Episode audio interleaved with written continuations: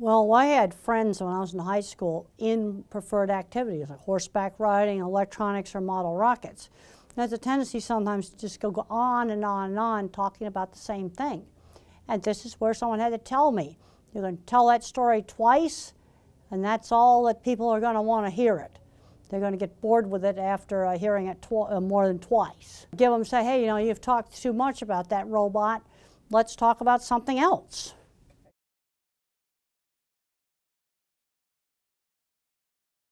Well, let's give some examples of things that are not perfect. Okay, if a photographer's working for the National Geographic, that would be at the pinnacle of photography career. But if you go through the National Geographic, you're probably going to find some technical errors like flare in some of the pictures.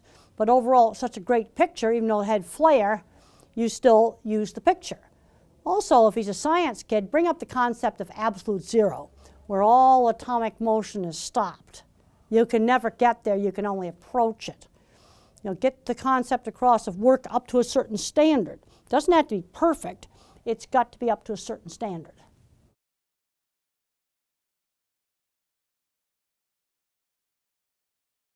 Well, when I was a young kid, there were expectations for doing things that other people want. It gets back to turn taking. Uh, yeah, I'd sit through church even though I thought it was boring. That's something the other members of the family wanted to do. And there were expectations for me not to be disruptive. And most of the time I behaved. You know, and that's just one step beyond turn taking in board games. You've got to learn to get your turn. Sometimes you get to pick out the movie, Another time, times uh, brother or sister may pick out the movie we go to. Well, one of my really important teachers Mr. Carlock, my science teacher. And he had interesting projects for me to do and I worked on all kinds of stuff with optical illusions. And that actually helped me in some of my cattle work because it made me pay attention to what the animals were seeing. And then that was uh, that doing interesting science projects got me motivated to study because now I had a reason for studying. Studying was a way to get to a goal of becoming a scientist. This is where a good teacher really turns a student around.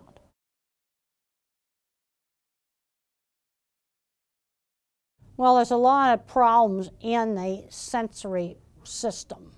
Distorted input, sort of like uh, pictures pixelating with a bad satellite dish, uh, uh, audio cutting in and out like a really bad cell phone. Uh, a lot of the sensory systems are not working normally. In my book, The Autistic Brain, I've got a whole big section in there on sensory issues. And there's an interesting new study that's come out called Environmental Enrichment is an Effective Treatment for Autism. Now, I want to make it very clear this does not replace ABA or speech therapy, it is an adjunct. And what's done in this, there's a paper you can get online called Environmental Enrichment's Effective Treatment for Autism. You stimulate two senses at the same time, like maybe you do an aromatherapy, a cinnamon, something like that, touch carpet. You always change, always changing the pair of senses that you stimulate and one of the senses is always one of the more primitive senses smell, touch, or balance. So there's a lot of emphasis on eight different aromatherapies, and the people were, um, children were, were uh, evaluated baseline. Controls got ABA and speech therapy, experimentals got this additional sensory therapy, and then after uh, quite a few months, they evaluated them again, and the experimental group that had the treatment had significantly better behavior. This is a refereed scientific journal article, and it uses simple household things, very simple to do. Environmental enrichment is an effective treatment for autism. You can download it online. I'll tell you some things not to do. Don't say you went to sleep, because then the child might be afraid that you went to sleep. I, when I was very young, uh, we were out for a walk and came across a very flat squirrel in the middle of the road that had been run over. And it was very clear that the squirrel could not be put back together again. And that made me learn not to run out in the street because I wouldn't want to be like that squirrel. And there's no way the veterinarian could do surgery and put him back together again. I mean, basically, um, you know, death of a person, they are gone. They are gone.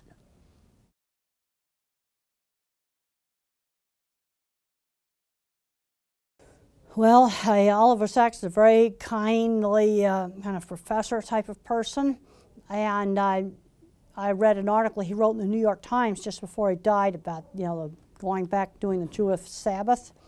And at the end of the article, he was talking about, well, if A, then B, then C, which way of his life could have gone down different paths. And I started really weeping when I read that article, you know, and I'm glad it went down the path that, you know, where our paths crossed. I could barely print it out, I was so um, upset. No, uh, fortunately, um, he was writing right up until the end. And he's uh, overall really satisfied with his life. Well, after the article appeared in the New Yorker magazine, uh, shortly after that, an agent appeared that suggested that I ought to write a book. And that's what brought the book Thinking in Pictures into being.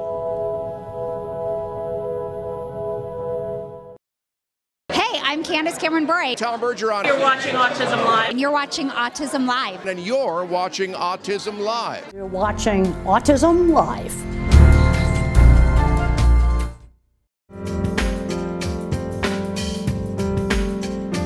So thank you for joining us. We're here with The Future is Bright, and we have a very special guest, Temple Grandin.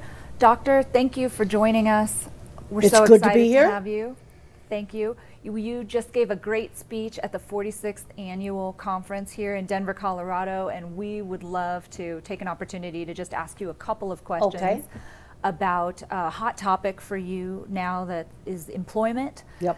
and helping people with autism become gainfully employed and what we can do as they're growing up, uh, you know, through the high school years and through those younger years, maybe before they're old enough to get a real job, as you'd call it. What's your advice for parents out there and what they can do with their kids today to help them? The problem with autism is since they changed the guidelines for diagnosis in 2013, the spectrum has become extremely broad. At one end of the spectrum, you're going to have Silicon Valley programmers, you know, really good artists, I mean, really talented people. And at the other end of the spectrum, you're going to have someone that's going to remain nonverbal with some very severe handicaps, and it's all got the same word. You see, if you diagnose a kid with dyslexia, you still have a fully verbal kid with normal intelligence, can't read. ADHD, you know, you've got the hyperactivity attention problems.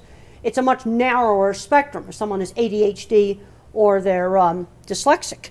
Autism now, you've got this huge quagmire of a spectrum. And the only time I can give a specific recommendation across the whole spectrum is the kid's two and a half or three with no speech. You must start early intervention, 20 hours a week of one on one teaching. Uh, there's various ABA and other methods that work, but you got to start. You got to start now. I can give you a canned answer.